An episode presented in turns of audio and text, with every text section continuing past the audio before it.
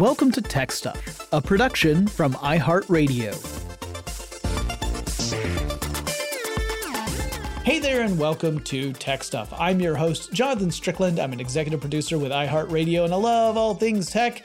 It is time for a classic episode. This episode, originally published on October 28th, 2013, it is titled Tech Stuff Shines Light on Solar Panels. So we get down to the the technology of solar power and how it all works and you know whether or not it makes sense. It doesn't make sense for everybody as it turns out. But let's listen in on this classic episode.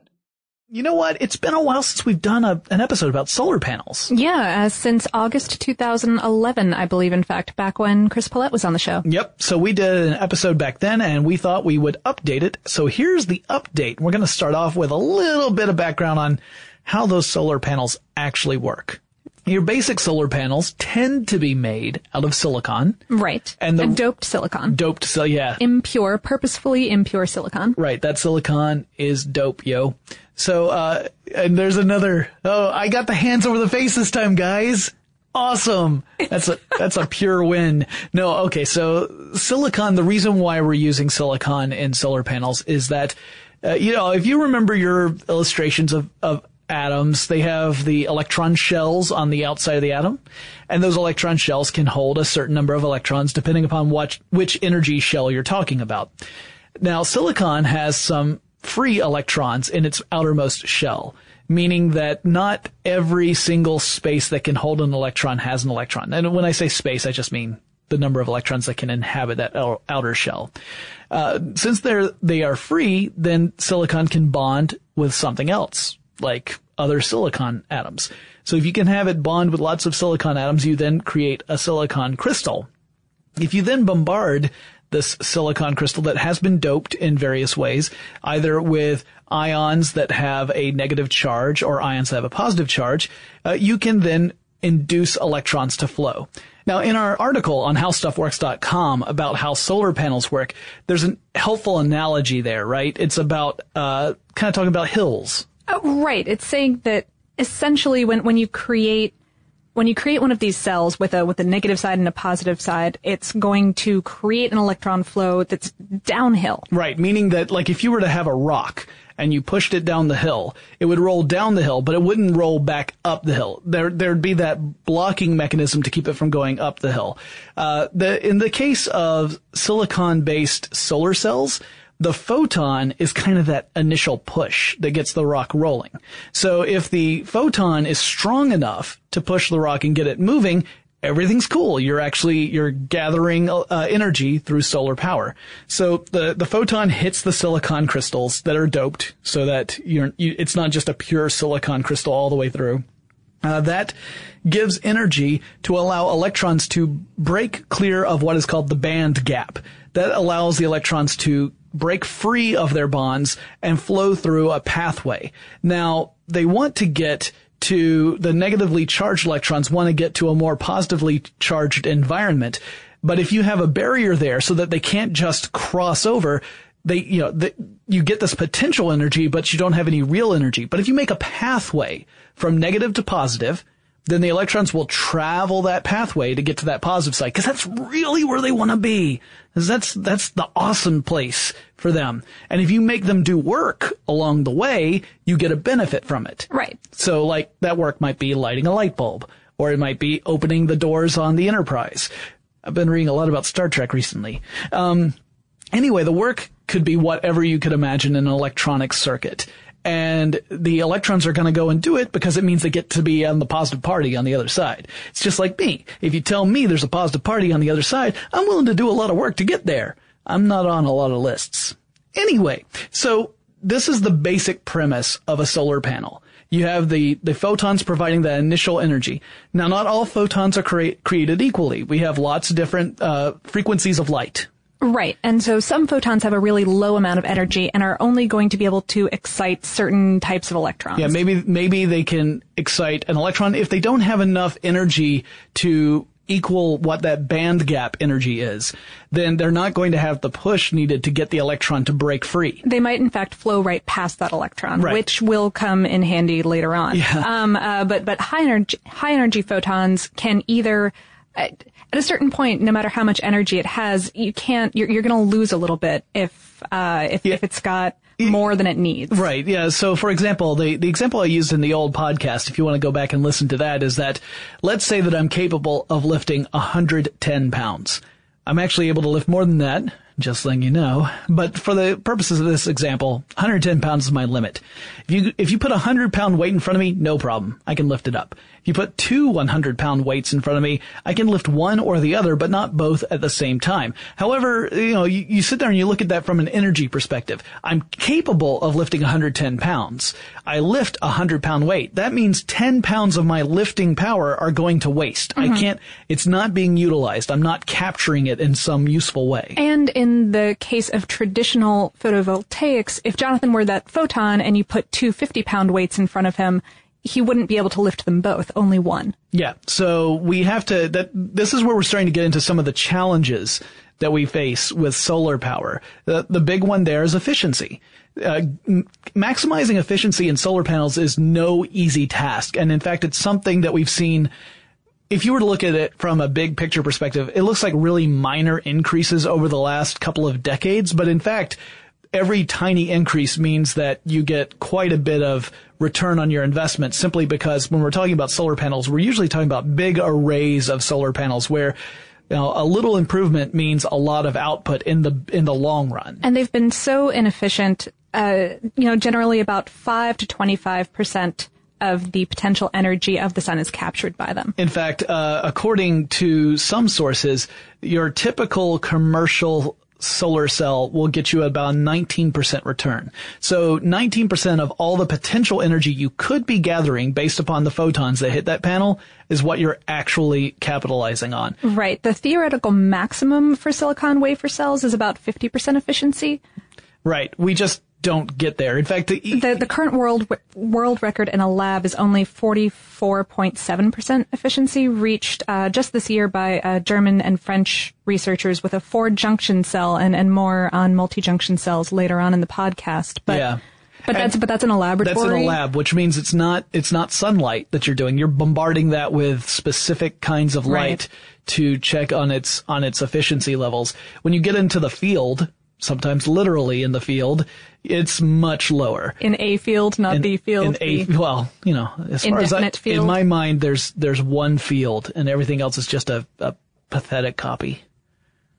are we I'll you talking about a field of dreams? What's I'm not Yeah, sure what I the- built it. They came. That's all I'm saying. Okay. So then, uh, yeah, the, the, so we're talking about really low efficiencies when it comes to how much energy is hitting it versus how much you are actually gathering. On top of that, you have to talk about the actual financial cost of solar cells. All right. They're traditionally pretty expensive. And I think that you and I both managed to compile completely different figures because there's uh, there's a few different ways that people talk about the cost of solar panels. You've Right. got the pure manufacturing before they go into use. And then you've got the installation costs, Right. and then you've got Maintenance costs. Maintenance costs. Yeah, there's there are a lot of different costs associated with it. Uh, I was going from a report that MIT created about uh, some improvements that people at MIT had made to solar panels. In that report, they said that solar panels cost about 75 cents per watt of energy, uh, and that in order to be uh, to be competitive against fossil fuels, it need to be closer to 50 cents per watt. Now, that's just one method of figuring out the, the expense. And, uh, and in fact, the report did not say like which, which factors they took into account, whether that also includes installation in there and maintenance as well, or if that was purely from a manufacturing standpoint. The point being that creating silicon based solar panels is not cheap. It's getting less expensive over time. We're seeing improvements. Uh, Definitely. So some numbers that I was saying we're talking about the pure manufacturing as of 2009 being over a dollar per watt. Um, as of 2012, maybe 50 cents per watt. Yeah, so there you've got a- a dramatic moving, drop. And moving moving towards 2017 to something like 36 cents per watt. Right. And uh, we're also going to talk about some alternatives that might get that even lower. But we're seeing we're seeing the cost of solar panels drop year over year, and that's uh, that's because of a lot of different factors. One is that the the materials are getting less expensive. We're getting better at making them. We're getting better at making them with cheaper materials. We're getting better at installing them. I mean, it it's become more business as usual. And so more Right. companies are more used to installing these for people. Therefore, you know, we have people with expertise in the field Right. now that we didn't have five years ago because it was really new. and the manufacturing processes have become uh, uh, more streamlined over time. It's just kind of the same of what we saw with the computer industry and, and microprocessors. Uh, initially, when you when a new micro, microprocessor hits the market, it tends to be really expensive, and part of that is because the manufacturing cost to create something brand new that has a brand new architecture. It's using super uh, sophisticated electronics that, you know, to pay off for that, you have to have a pretty high price on your product. But as you get more money, you can invest more in the manufacturing process, make things more streamlined. You increase efficiency on the back end. That means that, that you have lower costs. So then you can actually lower the cost of the final product. Right. Same thing we're seeing in the solar panel industry. Yeah, and I did want to put in that those numbers, if if you have yourself installed any kind of solar panels, you are saying a dollar per watt. I wish, um, and Yeah. that's because for private use, installation costs will cost anywhere from like three to six bucks. Yeah. these days, and Per that's watt. per watt, Yeah. right? And and that's um that's a huge improvement over the eight to ten that it was a few years back. But In fact, I, I remember seeing one report, and it was based out of the UK, which is already kind of interesting because the UK is not necessarily the ideal spot to have solar panels. They don't have as much. Uh, it's a little bit cloudier they, in yeah, they can- general. they can, get a lot, a lot of cloud cover. Just that's the climate in that region of the world. But the report found that after about seven years of use, the first seven years you would essentially be offsetting that cost of installation. After the seven years, you would essentially have recaptured those costs, and apart from maintenance fees for whatever purposes you would need, your energy production at that point forward would be free. So you would then, you know, be be at a surplus, which is fantastic. And same thing is generally true throughout the world. Um, and as we see these costs go down, both installation, manufacturing, well, both, all of the costs, installation, manufacturing, and maintenance going down, then that will mean you don't have to wait as long for this investment to pay off. Right. Uh, part of this is dependent on the market. Currently, there is more supply than there is demand for photovoltaics, and that's only because it has been so expensive. And so I, I- think that as this price comes down, it's going to be interesting to see how the market adjusts and whether we're going to see a, a, a flattening, a plateau of the prices, right. or or what's going to go on. And and also, I mean, this also has to do with rare and toxic materials, which you know, rare earth metals are. a big component in Huge solar component panels. in and, solar panels. And China is the chief producer of rare earth metals. We've talked about that in a previous episode of Tech Stuff as well. uh, about e-waste, right? Yeah, well, e-waste, yes, that was one of it. Uh, yeah, in particular it was e-waste, but rare earth metals, and I think we have a specific episode just about rare earth metals Oh, cool. We we wanted to explain what what they were, why they're important, and why is it that China is the main producer. And the main reason that China is the main producer is because it's super cheap to get it from China because China does not.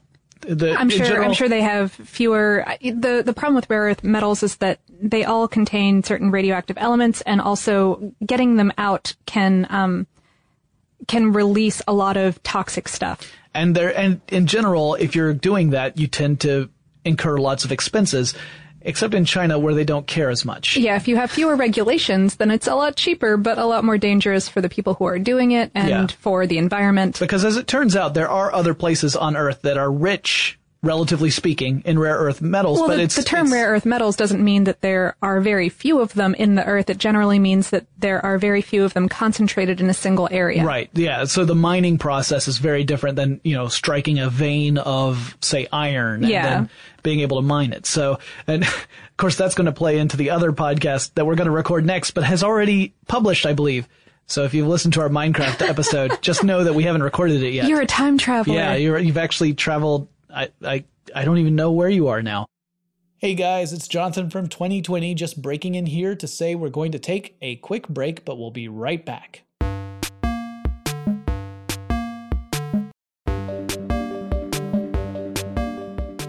So we've got efficiency, we've got cost, we have the fact that there's this, these rare materials, toxicity. Those that's another challenge, uh, and another one is just the. And we talked about this briefly with the UK. Is just the how how practical is it? Is it practical depending upon where you are in the world? Because if you are someplace that does not get a lot of sun exposure, then you're not going to reap the benefits of solar power. Right. However, So- if you live pretty near, say, the Mojave Desert, you're in a decently good spot. Right, exactly. And, you know, I, I've, th- we live in Atlanta and I've seen homes in Atlanta that have solar panels. In fact, there's some that are very close to where I live that have solar panels installed.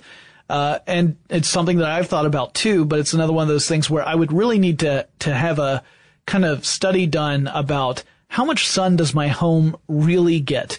Would I, would I be doing, would I be getting a good return on my investment? Uh, meaning that if if it's going to be one of those things where I'm only barely offsetting my energy costs, I might be doing more harm than good by adding solar panels, especially you know when you figure in maintenance fees and all that kind of stuff in the in the process. So uh, you know your mileage will vary depending upon how much sun you get.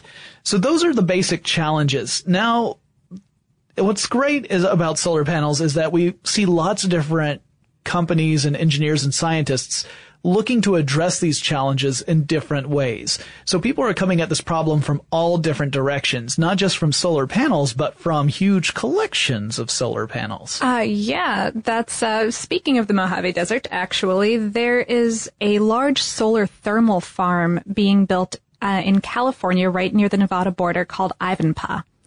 I didn't look up the pronunciation. We're going to go with that. All right. Um, but so it's like Ivanhoe. But Sure. with a paw at the end. Yes. Okay. Um, it- it's on some 4,000 acres, which is about 16 square kilometers, which is something like six square miles for anyone else who doesn't know what on earth an acre is. Um, and, what is that in hectares? No, I'm just kidding. just kidding.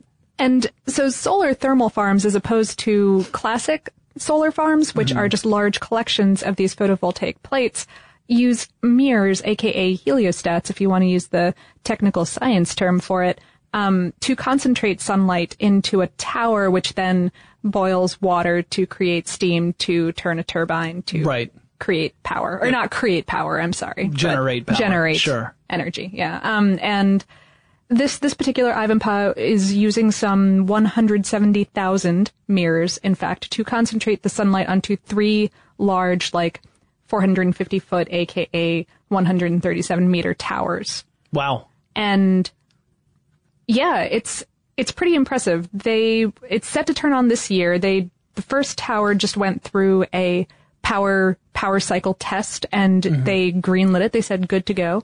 So that's exciting. As of September 2013, we are recording this on October something something 17th. 17th. There you Yeah. go.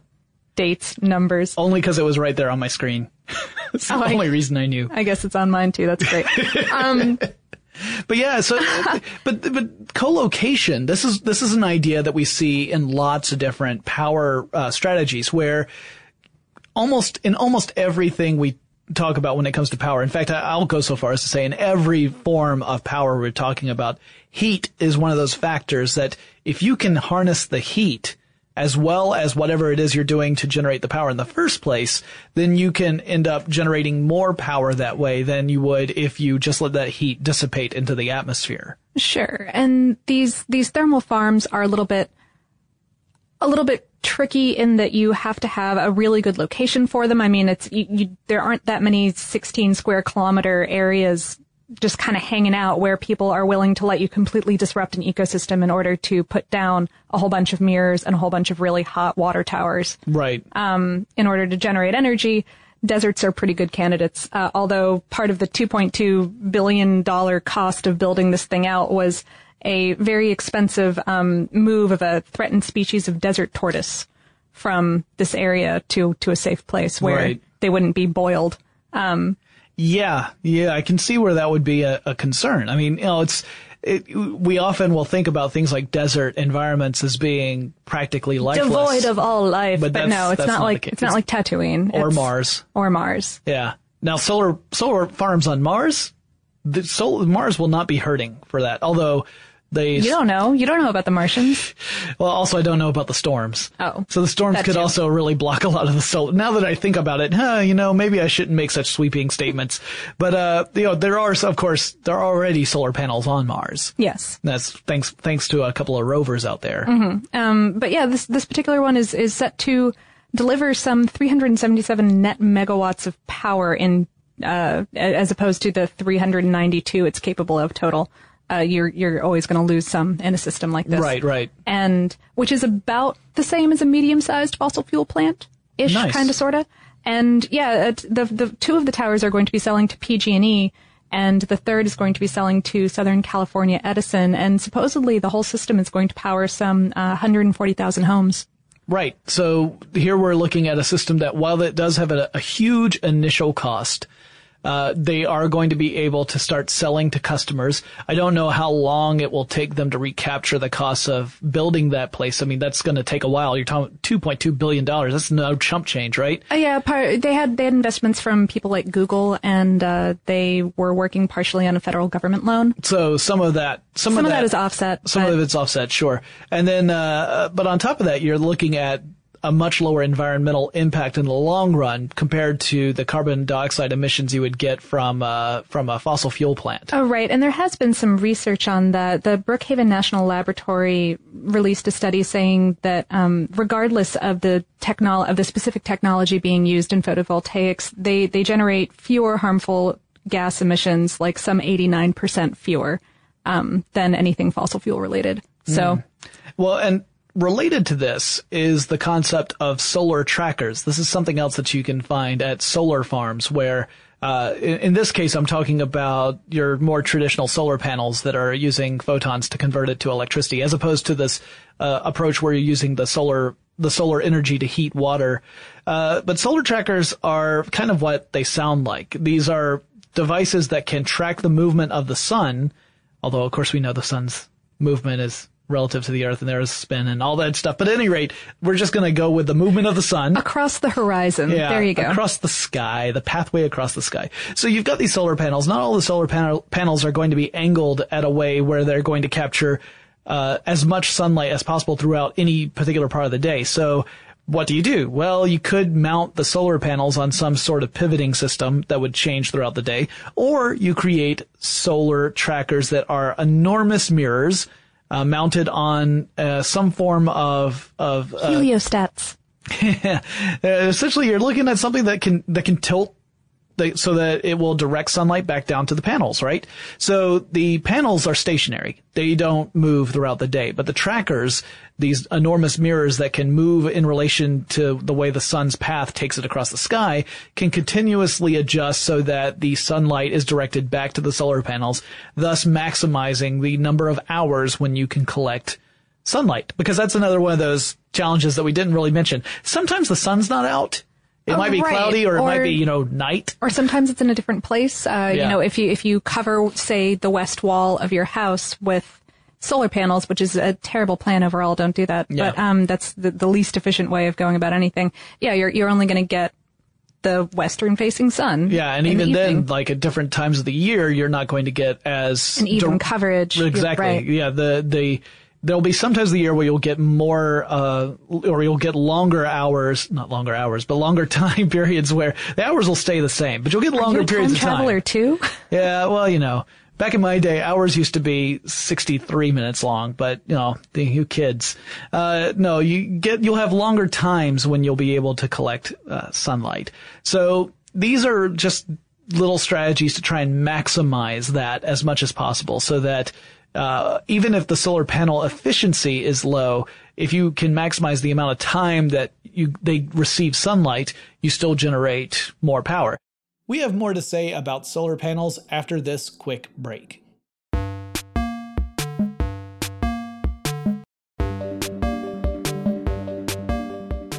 All right, so let's talk a little bit about improving solar panels. Um, not just making solar farms more efficient, but the actual panels themselves. Now, Right, because there's a lot of interesting materials science and even quantum science that's going on in this. Yeah, you know, we can we can always confuse confuse things by adding the word quantum in there. So uh, one of them is one of the things we can do is look at introducing some sort of film to put upon solar panels so that it reflects less light. That's one of the problems with solar panels is that some some photons when they hit the panel will just bounce right off again. Oh, silicon specifically is very shiny, and Yeah. so so you're going to lose more photons than you really want to in this process of reflection. Right. So one way to increase efficiency is to make sure those photons don't get away.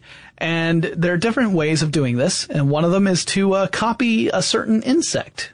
The moth. The moth, right. I had heard about this. Yeah, so moth eyes. Now, let's talk a little bit about moth eyes. If you were to get a microscope and look at a moth's eye, you know, you borrowed it from the moth. Maybe the moth has flown off with a little eye patch and a hook and it's gone to be a piratical moth.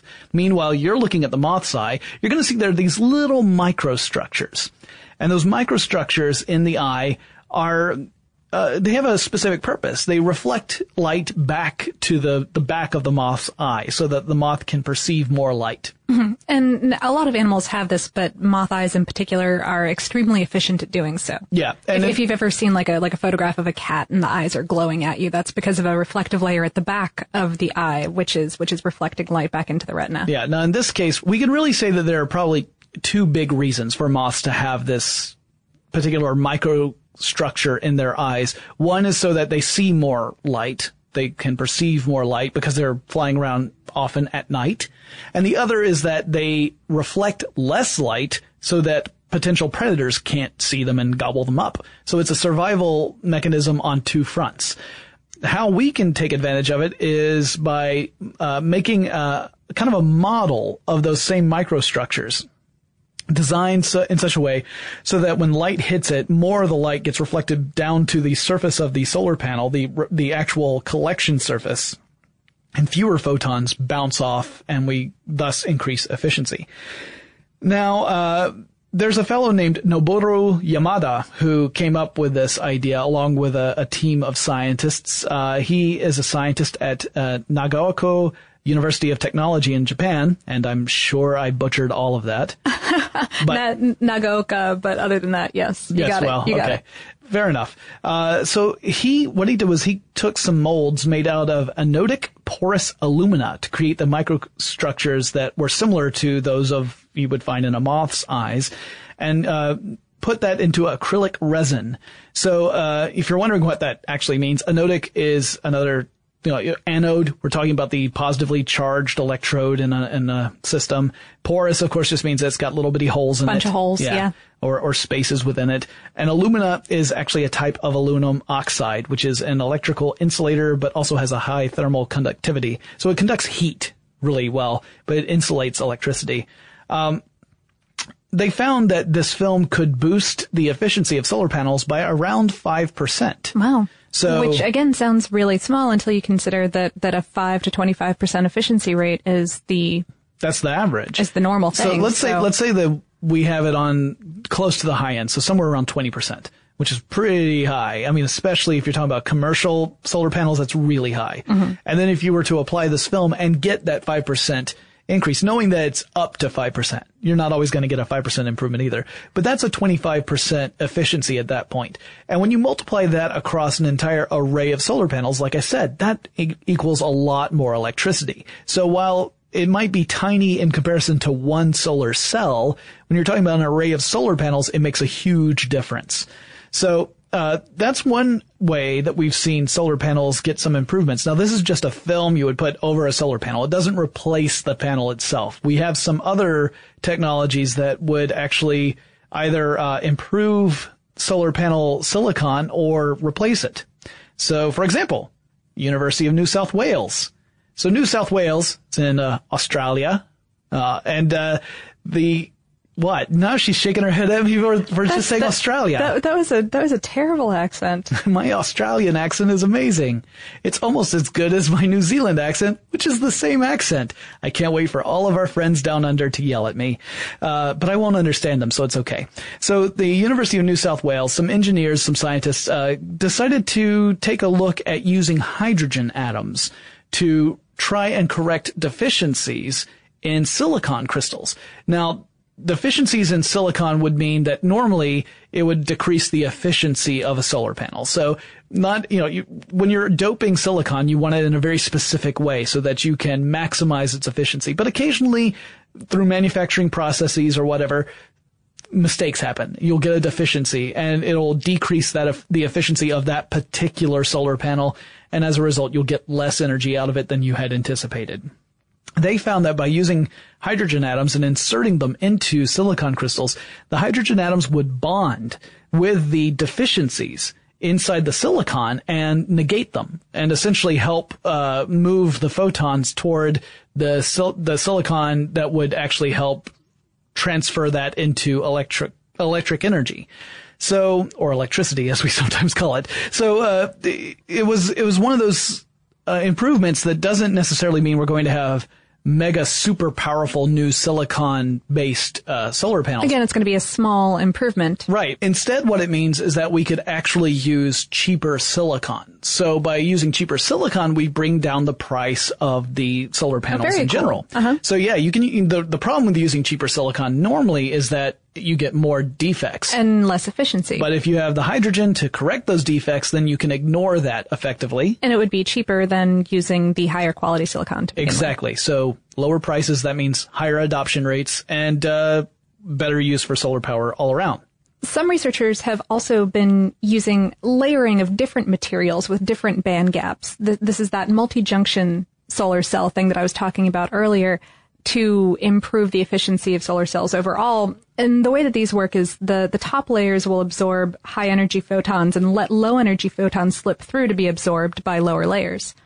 Which Ah, interesting. and and so uh, originally this came out of like NASA and space tech, but it's pretty promising. Simulations as of 2013 achieved a 51.8 percent efficiency, That would be incredible. which even in a laboratory is amazing. Yeah. Um, So the the interesting thing here is that, and, and we talked about this in our older podcast about how if you go with the the lower energy band gaps, you you can cast that net. But the problem with going with low energy band gaps is that you get a very low voltage out of it. So the work you can do with the electricity you generate is not necessarily better than what you would if you were just going for high energy. But by doing this multi uh, tier approach, you can capture all of it, which is a great idea. or or a lot Or more of a it. A lot more of it. At Obviously rate, not all right. of it. If you're talking about 51% efficiency in a simulation, but still. Right. They're they're working on matching current among the different subcells. Uh, because if, if one subcell is, is is lacking, then it's going to throw off the entire device within this multi-junction cell. Gotcha. So it's kind of one of those weakest link type things. Yeah, yeah. So so people are people are working on it. Um, the other thing that I'm really excited about is completely out there. This is quantum photovoltaics, also called quantum dot solar Ah, cells. Quantum dots. This takes me back. Yeah, yeah. Uh, and so this is this is using a matrix of finely tuned nanocrystals instead of the typical silicon crystals All that right. you're that you're used to. And um, what's cool about these nanocrystals is that they can be tuned to specific segments of the light spectrum um, of, of of these band gaps that we've been talking about, so that cells can capture more of the available light based on how different bits of it are tuned. Gotcha. And the really exciting part of this is that photons can hypothetically excite as many as seven electrons per. Per photon? Per photon. Wow. So, so yeah, that's, that's where you're getting that crazy boost in efficiency. Right, right. In 2012, researchers at the University of Buffalo found that they could uh, reach a 45% efficiency. That's Um, great. And also because you've got fun quantum physics mucking up this business. Um, That's how I call it. Yep. Yeah. Uh, uh, recently, an international team discovered that that these quantum dots can self-assemble into nanowires that will more efficiently carry that current Wow. So into, into their into their own pathways. Like like Jonathan was talking about earlier, with when you create a pathway, you're allowing the electron flow to happen. Right, right. Because uh, if you didn't have that barrier there to block the flow, then the electrons would just flow automatically from the more negative side toward the more positive side. Right. So you have to create a barrier and then you have to create a path and, Yeah. and all of this takes work on your part. But hypothetically, this quantum stuff can, can do it for you. Yeah, that's that's pretty cool. I've got one other alternative to silicon based panels, and it may end up not being an alternative, but rather an augmentation. But uh, that's for perovskites. I have no idea if that's the right way to say it, but this is a, material that apparently the Earth is just lousy with. Perovskites. It's this incredibly plentiful, incredibly cheap material that may, in fact, be a valid alternative to silicon. Mm-hmm. and uh, you might have heard about this talked about. I believe these are also called thin film cells, correct? Mm-hmm. Yes. Yeah. So this is a, it's a, a material that's very good at absorbing light. And it's a semiconductor, like silicon. It can transport electric charge when a photon hits it, just like silicon. Um, and unlike silicon, which those panels can be as thin as around 180 micrometers thick. 100, a micrometer is one millionth of a meter. Um, that sounds pretty thin, but a but one made out of this other material can be less than one micrometer thick. So the manufacturing process could be much simpler. It ends up being you, you need less of this material than you would of silicon. Uh, the the material sh- itself is already cheaper. The sheets that you wind up with are more applicable to, to different objects. They can be thin and bendy and, and Right, which means that you're not stuck with that one form factor that you would be with a, a solar panel where you have a more rigid, thicker material. Uh, which, you know, depending upon what you're trying to coat could be a, a big deal. It's sort of this pigmented stuff. And, uh, it's, like I said, very cheap and could eventually lead to solar panels that cost 10 to 20 cents per watt. Now remember, we're talking now around between 50 cents and a dollar per watt, depending upon how you define it. So this would be significantly less expensive. And in fact, more than comparable to fossil fuels on a per watt basis, knowing that this is not really apples to apples in the first place. right? Because, So- you know, yeah. but But, anyway, uh, they right now are only an efficiency of around 15%. Uh, scientists think that they might be able to get get it to about 20 or 25% efficiency, so much lower than some of these other ones we're talking about. But if the cost is much lower, then it may make sense. If it's cheaper to to churn these out than silicon ones, even if the silicon ones are better, it may make more financial sense to go with this right. material. It's cheaper in the long run kind Yeah. of, kind of idea. Now, um, right now, there's an effort to commercialize the product through a company called Oxford Photovoltaics, which has so far raised more than $4 million in capital. And uh, there's also a chance, because we're still seeing silicon based solar panels, we're seeing those prices go down over time. There is a chance that this won't make a big impact simply because if silicon ends up being as cheap or only a little more expensive than this alternative solar panel, people are going to say, well, why would I sacrifice performance for just a tiny savings? Uh, plus you're talking about not just people, but entire companies that would have to create their own manufacturing processes to build these, these panels. It would require a big change in infrastructure and it may not be worth that investment to change the infrastructure. Although for certain purposes, I, again, when you're talking about the, the rigidity of the final product, Sure. you might wind up, you Yeah. know, uh, finding finding benefit in using something that's a little bit less um, Yeah, efficient. if you, if you have a, a round building, for example, and you want to have part of that building, like a column where there's not any windows facing out, to be a solar gathering column, uh, and know, you don't want to place a million tiny panels on it. Right. This might be a way of doing that. Uh, it's also been discussed as a way to augment silicon uh, based solar panels where you would use the pigment to help reduce the reflectivity of the panels. Just like we were talking about with the moth eyes, it would mean that more photons would be reflected down into the solar panel as opposed to bouncing off and going willy-nilly uh, to not do anyone any good, those lazy bums. So those are those are some other alternatives. Do you have any others you wanted to talk about before we talk about some of the crazy fun stuff? That's all I've got. But before we do that, let's take a quick break to thank our sponsor. You've probably tried Hulu.com. Now with Hulu Plus, you can watch your favorite shows anytime, anywhere. Hulu Plus lets you watch thousands of hit TV shows and a selection of acclaimed movies on your television or on the go with your smartphone or tablet. And it all streams in HD for the best viewing experience. With Hulu Plus, you can watch your favorite current TV shows like Community, South Park, and Parks and Recreation. You can also check out exclusive content, including Hulu originals like The Awesome, starring SNL Seth Meyers, and Moone Boy, starring Chris O'Dowd from Bridesmaids. Hulu Plus also offers a great selection of acclaimed films. For only $7.99 a month, you can stream as many TV shows and movies as you want wherever you want. Right now, you can try Hulu Plus free for two weeks when you go to huluplus.com forward slash tech. That's a special offer for our listeners. Make sure you use huluplus.com forward slash tech so you get the extended free trial and they know we sent you. Go to huluplus.com forward slash tech now. And uh, there are a ton of shows on there that are some of my favorites. Uh, the IT crowd is way up there. So uh, you'll hear lots of IT crowd references in our episodes if you listen hard enough. But in order to get the references, you need to watch the show first. So go check it out.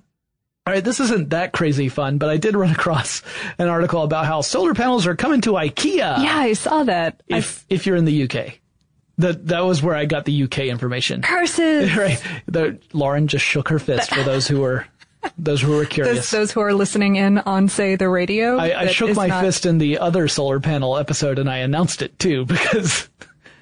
So uh, there's some things that just carry over. It doesn't matter I'm who's glad- sitting behind I'm the glad this is cyclical. Yes. That's great. So IKEA is looking at uh, carrying solar panels to for customers to purchase solar solar panel kits. Like so flat pack IKEA style Yep. solar panel kits. You go in, you buy a flat pack of uh, IKEA. I'm sure they'll have some sort of Swedish name that'll be uh, hilarious, and um, you'll you know in the UK you can purchase these and then go and have them installed at your home. Uh, it sounds like if it's a successful program that it'll roll out to other parts of the world, the United States included. Uh, and it's, you know, they're no stranger to solar power. In fact, they use solar panels in several of their locations. 40 of their U.S. locations have solar panels to help provide offset energy. yeah, costs. they essentially are powering their their buildings with solar energy as much as they possibly can. So, uh, you know, now they're looking at instead of just using it on a corporate level to actually offer it as a product. So it'll be interesting to see if this ends up being successful because then we'll see it rolled out to other Right, right. stores. Whether whether it's really is, you know, in grand IKEA style, cheaper and easier to install. Yeah, because you can, as a customer right now, I mean, if, if you're a consumer, you can go out and buy solar panels and have them installed in your home.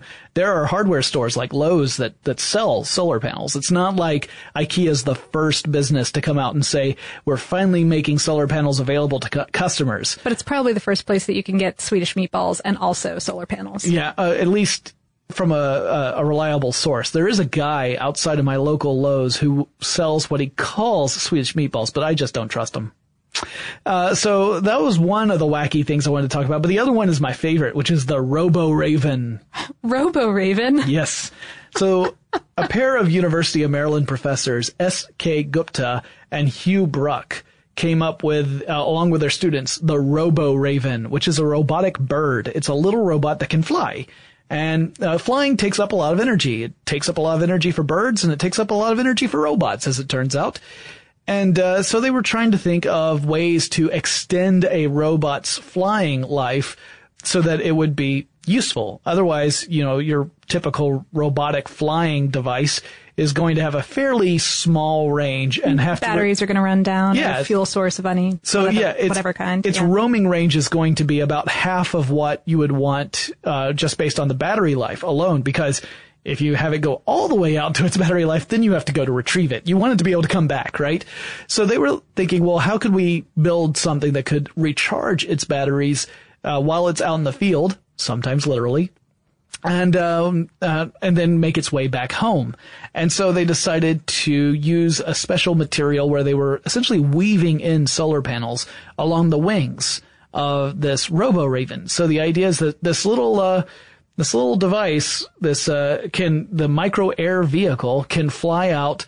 Uh, it would land when its power would get low, and it would recharge its battery. Now they point out that the solar panels are nowhere near efficient enough to power the bird's flight in flight. Mid-flight, Yeah, it would have to land and recharge batteries and then fly because I think it would generate something like gather like 3.6 uh, watts and it needs 30 watts to fly and like it Yeah, just it, yeah. it cannot you know it would just it would just crash if you were to try and fly it beyond its battery life so Very I thought that was Robo interesting. Raven. Yes. Yeah. Now the Robo Raven uh, that plays into the podcast we did not that long ago about drones.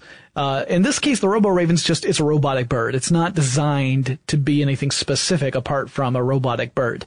But you could easily see this kind of technology being used in things like environmental uh, uh, uh, monitors. You know, looking for things like changes in climate, changes in environment, exploration of, of areas that might be difficult to get to on foot or otherwise, uh, or you know, surveillance. You know, there's that fun version too, where the birds are spying on you and they're robots. I don't want that.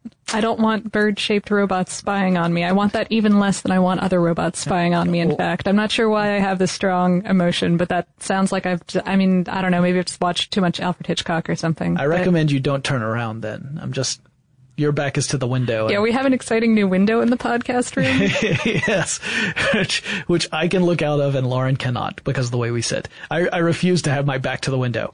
All right. So uh, anyway, that's that's kind of our our update on solar panel technology. You know, it's going to constantly be this quest to eke out as much efficiency as possible to make solar panels a a true competitor when it comes to generate electricity. Uh, and you also have to offset the, the, the the downsides to solar panels. So, for example, if you were to try and go off the grid and just use solar panels for your home, you would also need some sort of energy storage device for those times when the sun's not out, and you would be able to tap into that. So, batteries essentially is what I'm talking about. Though you could have your own on-site generator that runs on something else, but sure. you're talking about some other form maybe, of fuel. Maybe pair it with a with a wind generator or something like that, or not Yeah. wind generator, but but, a wind harvesting wind driven. Yeah, that would if you if you live in a very sunny, windy place, that would work out well for you. Uh, if you don't, then uh, you know that would probably probably be marginally an improvement over just uh, solar panels alone. I hope you guys enjoyed that classic episode of Tech Stuff. If you have any suggestions for future topics we should cover on the show, let me know. Send me a message on Twitter. The handle is TechStuffHSW, and I'll talk to you again really soon.